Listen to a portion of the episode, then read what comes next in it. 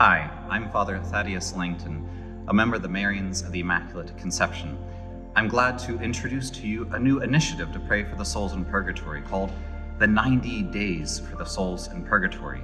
When I lived in Argentina, the pastor down in Buenos Aires found a book from over 100 years ago that had this particular devotion that starts on August 4th. And from August 4th to November 2nd, the day we pray for all the faithful departed, that we have a particular group of souls for which we pray.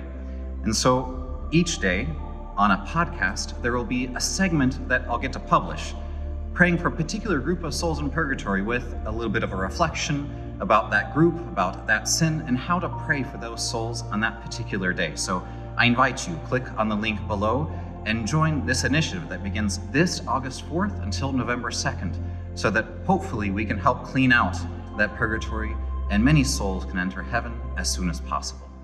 Thank you.